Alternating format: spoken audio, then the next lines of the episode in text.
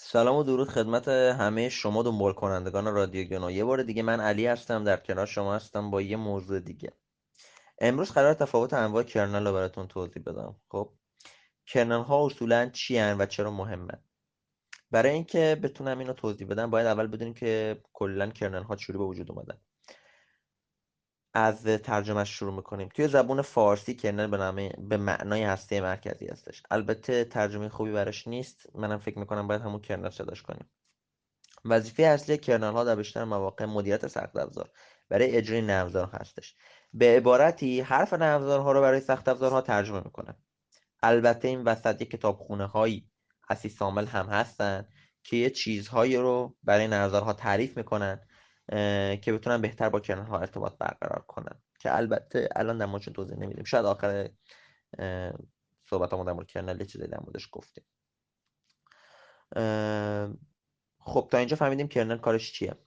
خب ولی بهتر اینم بگم که سیستم عامل ها از دو بخش به وجود اومدن. یه بخشش که بهش میگن mode user و یه بخش دیگه بهش میگن mode kernel خب mode user از چندین بخش خودش تقسیم شده که تشکیل دهنده سیستم عامله. یعنی خودش به تنهایی می‌تونه سیستم عامل باشه. خب تا اینجا فهمیدیم که سیستم عامل می‌تونه جدا از kernel به وجود بیاد. خب پس حالا چرا kernel یکی از بخش‌های مهم سیستم عامل میشه وقتی خودش سیستم عامل به تنهایی می‌تونه به وجود بیاد؟ خب بیاید ابزار گرافیکی مثل بلندر رو در نظر بگیریم. سیستم عامل می‌دونه بلندر رو چجوری اجرا کنه. می‌دونه بلندر چجوری روشن میشه. می‌دونه بلندر چجوری کار می‌کنه.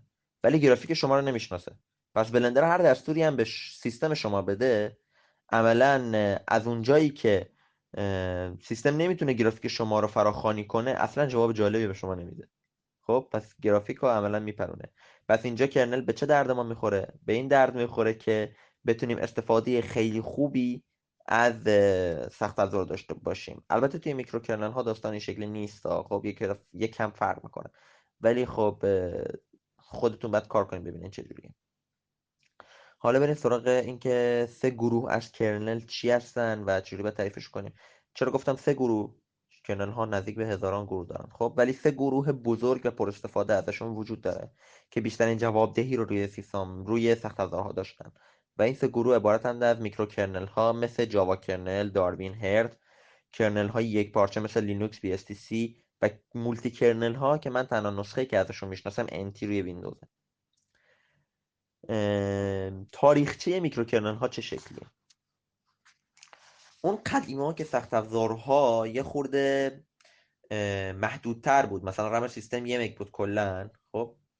برای اجرای نرم افزارها باید خیلی حواسمون به مدیریت منابع بود.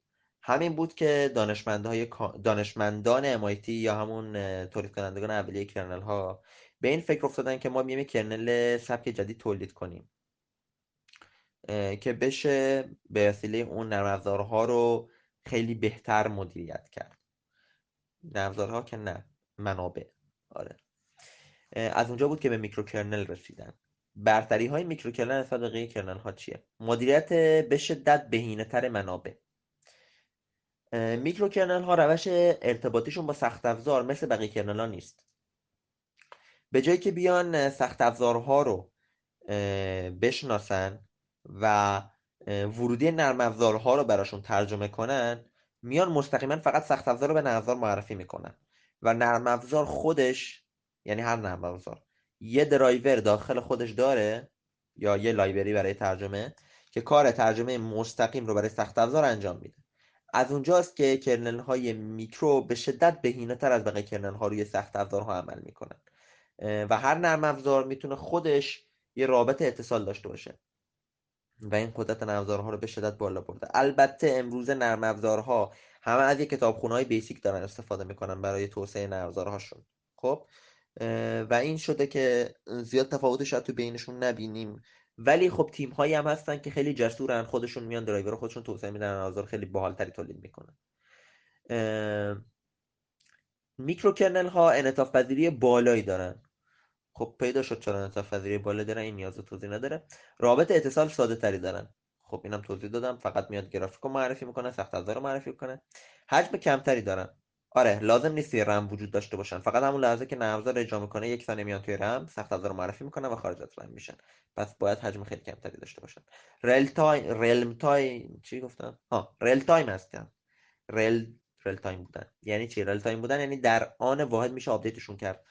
چون همیشه توی رم اجرا نیستن در لحظه میشه به روزشون کرد و بعد از بروزرسانی میان توی رم. خیلی به صورت بروزرسانی سیستم کمک می‌کنه. واقعا اینو خیلی دوست داشتم. خب حالا ضعف و کمیت هایی که داره. مدیریت درایورها کمی توی microkernel ها سخت تره آره مدیریت درایورها خیلی سخت تره یکم که چی بگم؟ هر نرم افزار باید خودش درایور داشته باشه. پس قطعا خیلی سخت پیچیده و توسعه‌ش هم سخت میشه. multitasking یا اجرای همزمان نرم کم پیچیده تر میشه. از اونجایی که هر نرم به صورت جداگانه روی سخت افزارها کار می‌کنه اگه دو تا نرم همزمان اجرا باشن و از یه سخت افزار کار بخوان